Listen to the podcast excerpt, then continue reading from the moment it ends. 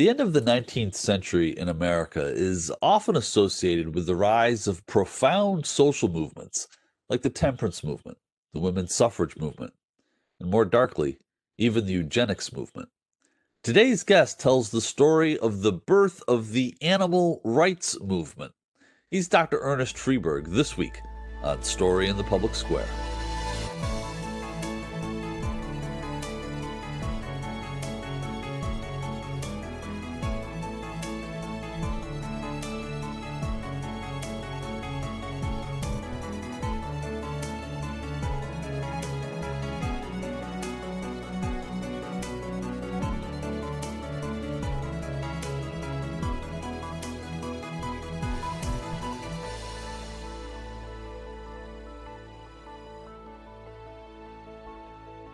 Hello, and welcome to Story in the Public Square, where storytelling meets public affairs.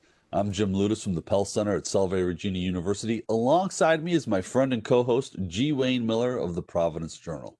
Each week, we talk about big issues with great guests authors, journalists, scholars, and more to make sense of the big stories shaping public life in the United States today. To help us this week, we're joined by Dr. Ernest Freeberg, a historian at the University of Tennessee, Knoxville and the author of a fascinating new book, A Traitor to His Species Henry Bergh and the Birth of the Animal Rights Movement. Ernie, thank you so much for being with us. Well, it's my pleasure. Great to be here. So, you began your career actually in radio. Uh, tell us about the, the, the trajectory from from radio to the academy.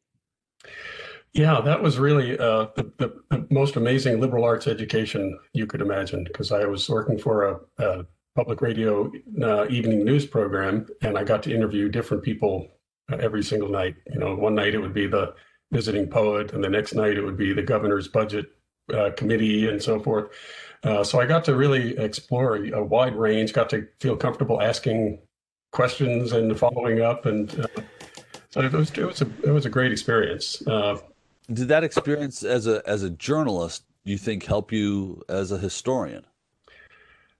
I think it taught me to uh, see a good story when I saw one. I, you know, and to find ways to take a, a, a very real, tangible uh, moment and, and illuminate what it was, what its wider implications were, were about. Uh, it, it, got me to trust asking my own questions, I suppose, which I think is an important thing for for historians to learn to do, to sort of follow their own curiosity wherever it might might lead them.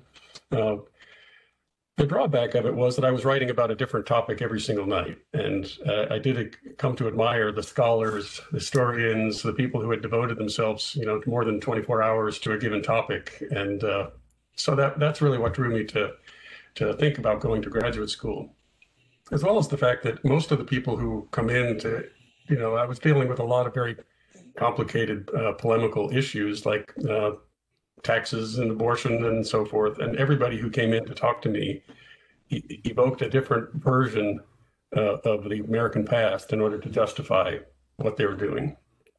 And since I was an English major in college, uh, I really didn't have the tools to keep them honest. Uh, you know, to think about what what the, what the past really does tell us.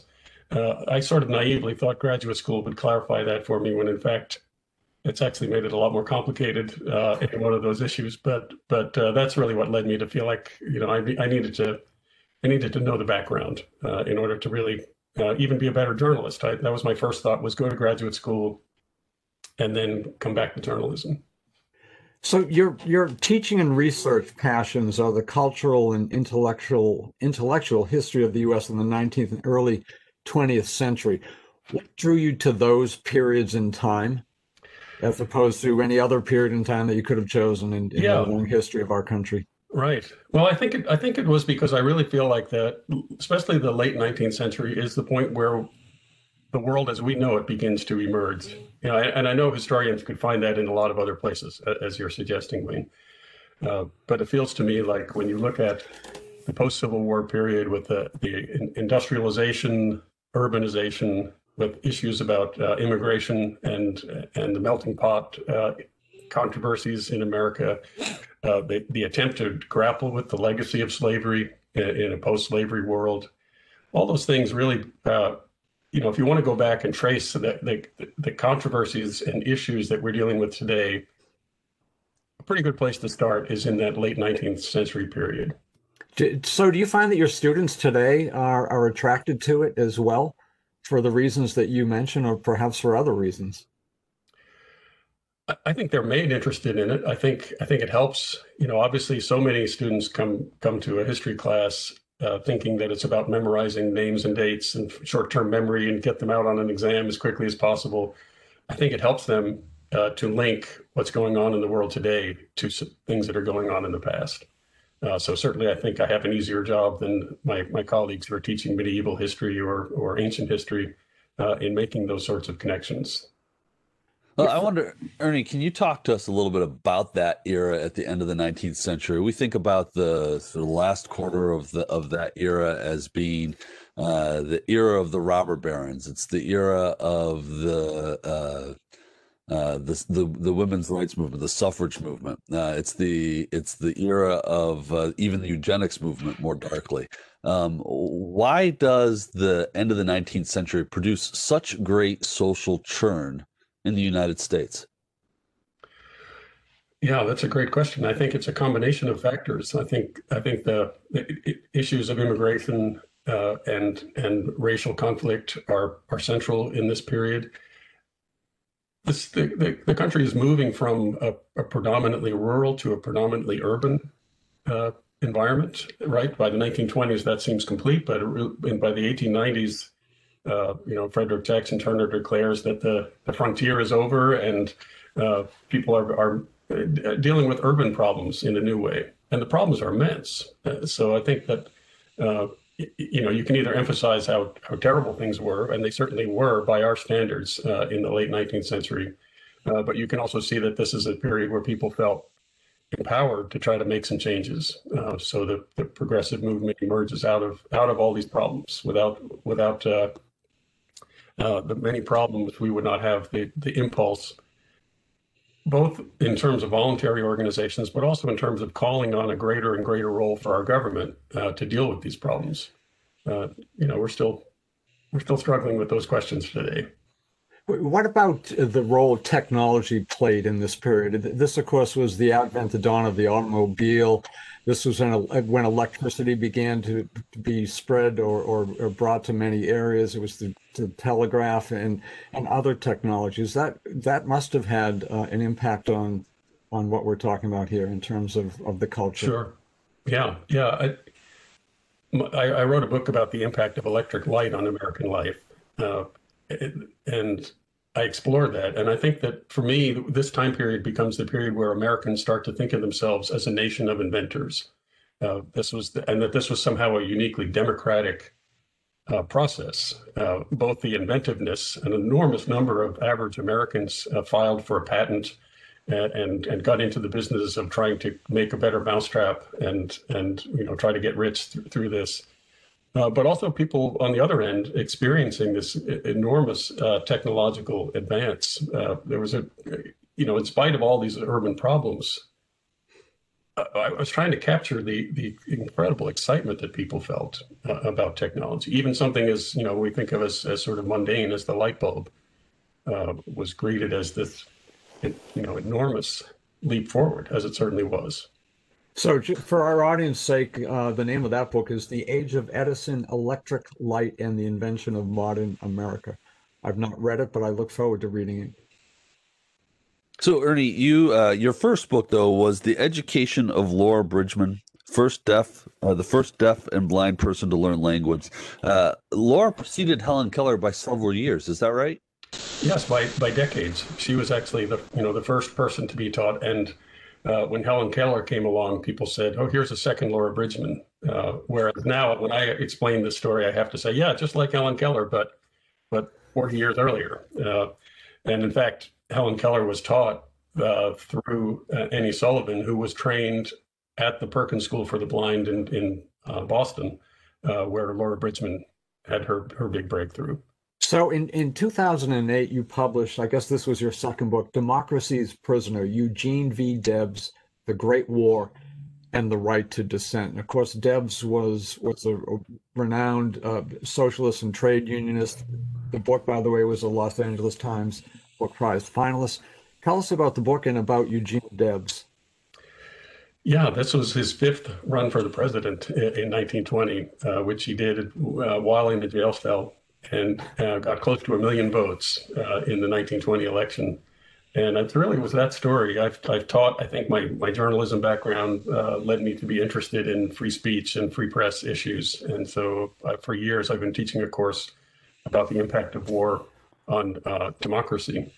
And I would tell the story about Eugene Debs and the, you know, the great pictures of Debs uh, campaigning in his prison denims behind bars, uh, and and that he would get a million votes. And the students were, you know, wanted to know more about this. And, and I realized myself that was that was a, a, a great story. And I think it really turned out to be something bigger than uh, than Debs. It was it was the first nationwide uh, free speech movement uh, in order to get Debs out of prison. He got into prison because of the anti-war uh, uh, policies, the Espionage Act in 1917. He was sentenced to a 10-year prison sentence, uh, but he got out after three years, and that's that's largely because of this uh, what what was called the amnesty movement to try to get him and other other people out of prison. About 2,000 people were were arrested. 1,200 were sent uh, to prison for speaking against the war in that period. But Debs was the most visible one. And so this social movement organized around getting Debs out of prison. Uh, and it really pushed the conversation in ways that have shaped our own ideas about uh, the right to free speech in wartime. Uh, this is the beginning of what we would think of. Uh, the historian Eric Foner calls this the birth of civil liberties. You know, we think that we had the First Amendment uh, from the founding, uh, but it, it didn't really mean much until uh, these controversies that emerged out of World War One, and Debs was sort of at the center of that process. So your latest book is A Traitor to His Species, which we're going to get into uh, during the remainder of, of the program. It's set in post-Civil War America.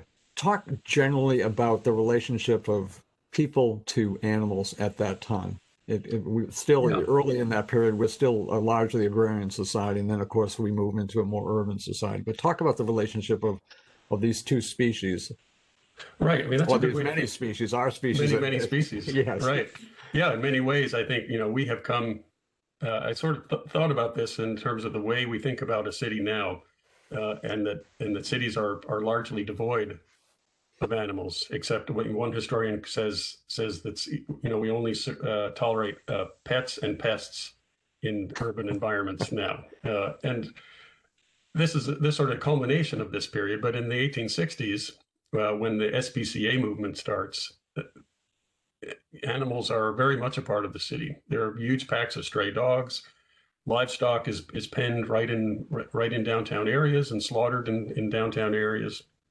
Horses, of course, are the central uh, source of motive power. Uh, we think of this as the era of the steam engine, but in fact, steam engines were were helpless to do much without the support of horses. Uh, uh, especially as local transportation and as support for for uh, uh, the trains. So there was an enormous uh, interaction between humans and animals that I think is part of that transition from a rural environment to an urban environment. You know, it wasn't unusual for pigs to be wallowing in the in the alleys and clearing out the garbage, uh, or for people to keep a cow in the back alley of a of a tenement. Uh, so uh, things that seem alien to us now were very much a part of urban life uh, in the 1860s and 70s. We need to take a quick moment for station identification. This is Story in the Public Square, where storytelling meets public affairs. An audio version of this show can be heard four times every weekend on Sirius XM satellite radio's popular Politics of the United States. That's the POTUS channel, number 124. We produce Story in the Public Square with a great crew at Rhode Island PBS and we're lucky to work with them. I'm Jim Ludes. On most days, you can find me running the Pell Center at Salve Regina University in beautiful Newport, Rhode Island. If you want to connect with me on Twitter, you can do so at JM Ludes. Joining me as he does every week in the co host chair is my friend G. Wayne Miller, who is an award winning journalist with the Providence Journal and the author of 19 books. You can find Wayne on Twitter too at G. Wayne Miller. And our guest this week is Dr. Ernest Freeberg, a professor of history at the University of Tennessee at Knoxville. He's also the author of a new book, A Traitor to His Species Henry Bergh and the Birth of the Animal Rights Movement. So, who was uh, Henry Bergh, and what led him to uh, to to his role in the in this narrative? Yeah, he was a fascinating character. He was the the, the founder of the of the ASPCA, which was the first such branch uh, in New York City.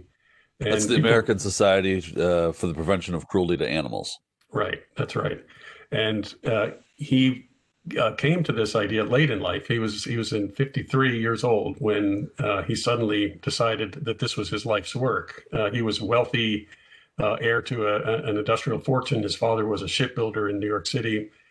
He took uh, his inheritance and mostly uh, wrote a lot of really bad corny plays and, and bad poetry and uh, you know sort of frittered away his life uh, i can relate in, to that by the way. The bad poetry part. Yeah. So he he was just he wandering the capitals of europe living a very luxurious lifestyle in the in the during the civil war lincoln appointed him to be uh, part of the the embassy in russia in st petersburg.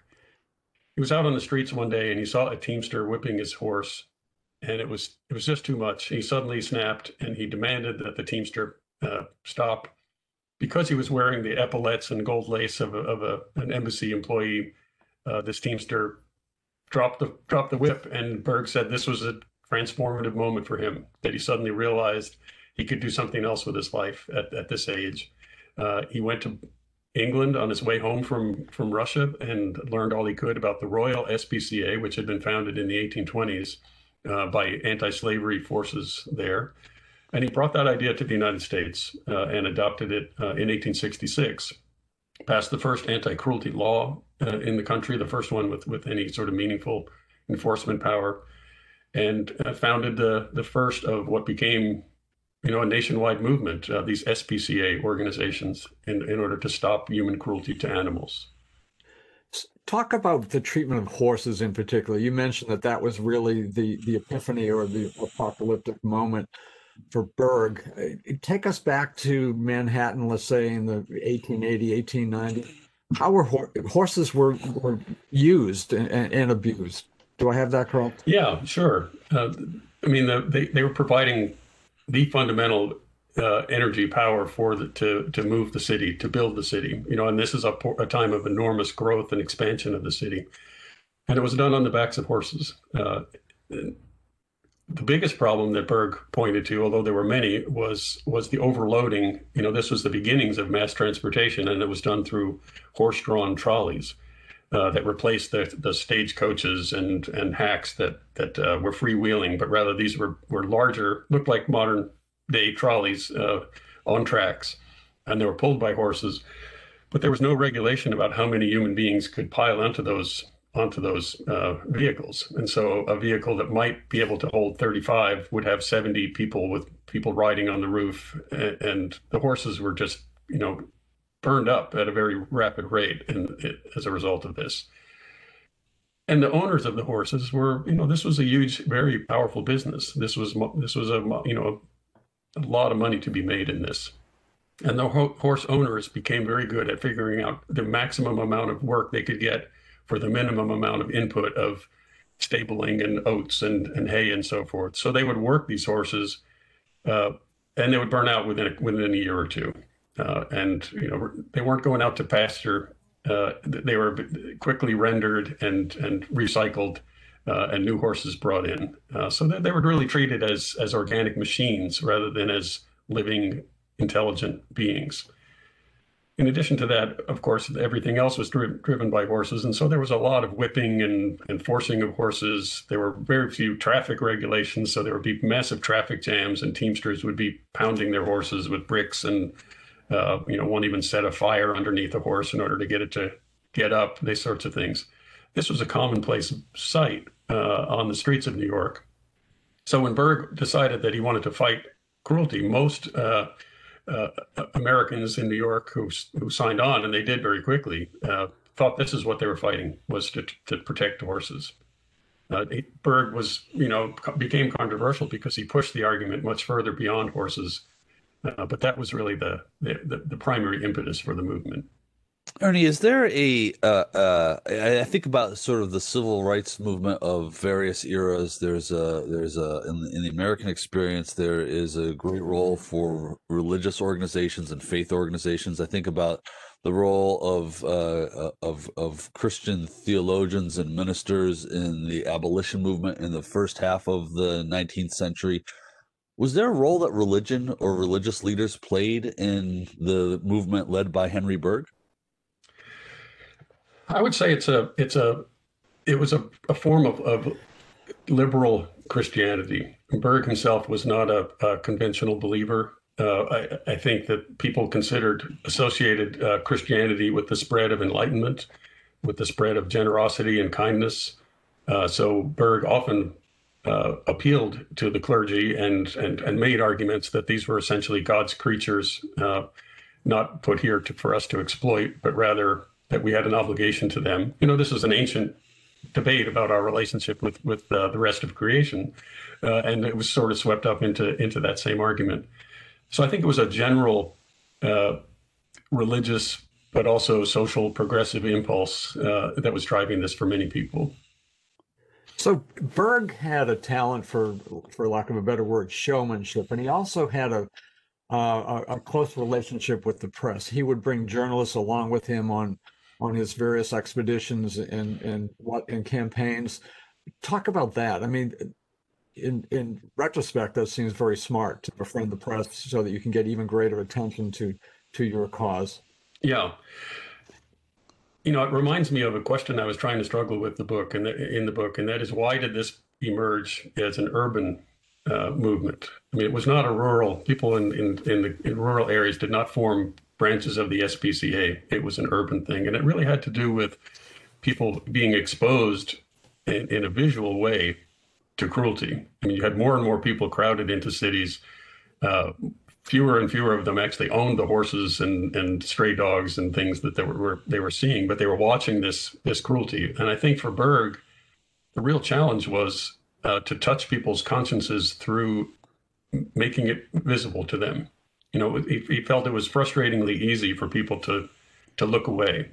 Uh, you know, he implored people when they're when they're driving in their carriages up to Central Park to to go strolling on a Sunday afternoon, they should turn and, and make sure they look at what's happening to the livestock that are being hauled off of the trains and, and kept in these pens uh, in, in central Manhattan. So I think the journalists were, were a powerful tool for him to try to tell his story. Uh, and a lot of them found him to be ridiculous, and and that was part of you know the trade off for him. He was he was a man who did uh, had a pretty high opinion of himself, uh, and and uh, really did not take this sort of criticism well. But he recognized the fact that if people were were lampooning him for being an, an animal lover, uh, they were at least giving some publicity to the cause, and so that was that was his trade off. He said he would he'd go home and he'd be weeping in his pillow from the, from people making fun of him, but he pressed on. Ernie, this is the era of robber barons and of P.T. Barnum. Uh, what kind of relationship did he have with with those folks? Well, Barnum was, you know, you know the great impresario of, of animals, and uh, I, I think, you know, from Barnum's perspective, he was the animal lover because he was roaming the world and bringing wild animals uh, into into his American Museum in New York, which unfortunately burned down periodically and destroyed every animal in his collection, and then you'd have to go and round them up again. Uh, but his argument was he was he was bringing uh, the, the, natural world to people's attention. Uh, you know, and, and, it's really the case that 19th century Americans saw a range of, of animals that was inconceivable uh, up till this point. You know, that this was one of the byproducts of industrialization and mass transportation and and the commercial transatlantic trade, Barnum was able to, you know, pay enormous sums in order to bring animals from from Africa and Asia into American ports. Uh, but Bergh considered this to be uh, not worth the the pain and suffering that was inflicted on these animals, and so they went back and forth quite a bit. And uh, you know, Bergh considered Barnum to be exploiting animals for entertainment and that this was inappropriate. Barnum said, I'm, I'm educating people. I'm giving them something they want. Their people are fascinated with animals. And he often, uh, Barnum often said, look, I'm on your side. uh, you know, I'm I'm I'm the Bergh of Bridgeport, Connecticut, and, uh, and, and so they sparred back and forth. Uh, but in the end, Barnum and, and Bergh became sort of allies. Uh, uh, and when when Bergh died, Barnum gave some money in his will in order to to build a fountain to dedicated to to Bergh. Huh. So Bergh believed correctly that animals feel pain. Did he have any uh, any perspective or sense of other emotions? You know, did he believe that animals uh, could could love or could be anxious or fearful or things that I think we would recognize in our in our own pets today? Certainly during the pandemic, uh, for you know for different reasons. Did, did he Yeah. go that far philosophically? Oh, absolutely, absolutely. I think uh, he was less focused on this. He was he was very much a, a person who hated human cruelty more than he loved animals, and that was one of his you know the sort of mysterious things about him was that he didn't he was not an animal lover. He just hated uh, unnecessary uh, suffering. But many people in the movement, uh, following his ideas, uh, promoted what they called humane education, and it's exactly what you're talking about. What they're trying to do is especially for the young, is to instill in them uh, a sense that that animals are like us. And so the, the enormous literature that was sort of anthropomorphized animals as as you know loving their families and loyal to their masters and you know real fascination with the Saint Bernard dogs in in Switzerland who were coming to the rescue of skiers and all these sorts of stories. Uh, the most famous of these was the the novel Black Beauty, which is still considered a classic and uh, was was a, a, British novel, but was brought to the United States uh, during this SPCA movement and became a, a bestseller at that point. And, and a similar idea: let, understand animals not simply as as property or as servants of our desires, but rather as as full live uh, beings with souls. Ernie, I've got literally about uh, 25 seconds left here. What is the legacy of Henry Bergh and the SPCA today? Well, I think that that that idea that we have an obligation uh, to other species uh, is is something which really begins in this in this period in a profound way. And I think for Bergh, it was not simply the impulse, but it was also figuring out ways to institutionalize that, to pass a law, to put agents in the field that enforce the law, to drag people into court. All of this was a necessary part. It was not simply a matter of encouraging people emotionally, but it was also a matter of building the institution that we still have today and, and many, many more uh, that are actually out doing the work uh, of protecting animals. Well, it is a really fascinating and interesting read. The book is A Traitor to His Species. He's Ernie Freeberg. Ernie, thank you so much for being with us. Oh, it's my pleasure. That's all the time we have this week, but if you want to know more about Story in the Public Square, you can find us on Facebook and Twitter or visit pellcenter.org where you can always catch up on previous episodes. For G. Wayne Miller, I'm Jim Ludes asking you to join us again next time for more Story in the Public Square.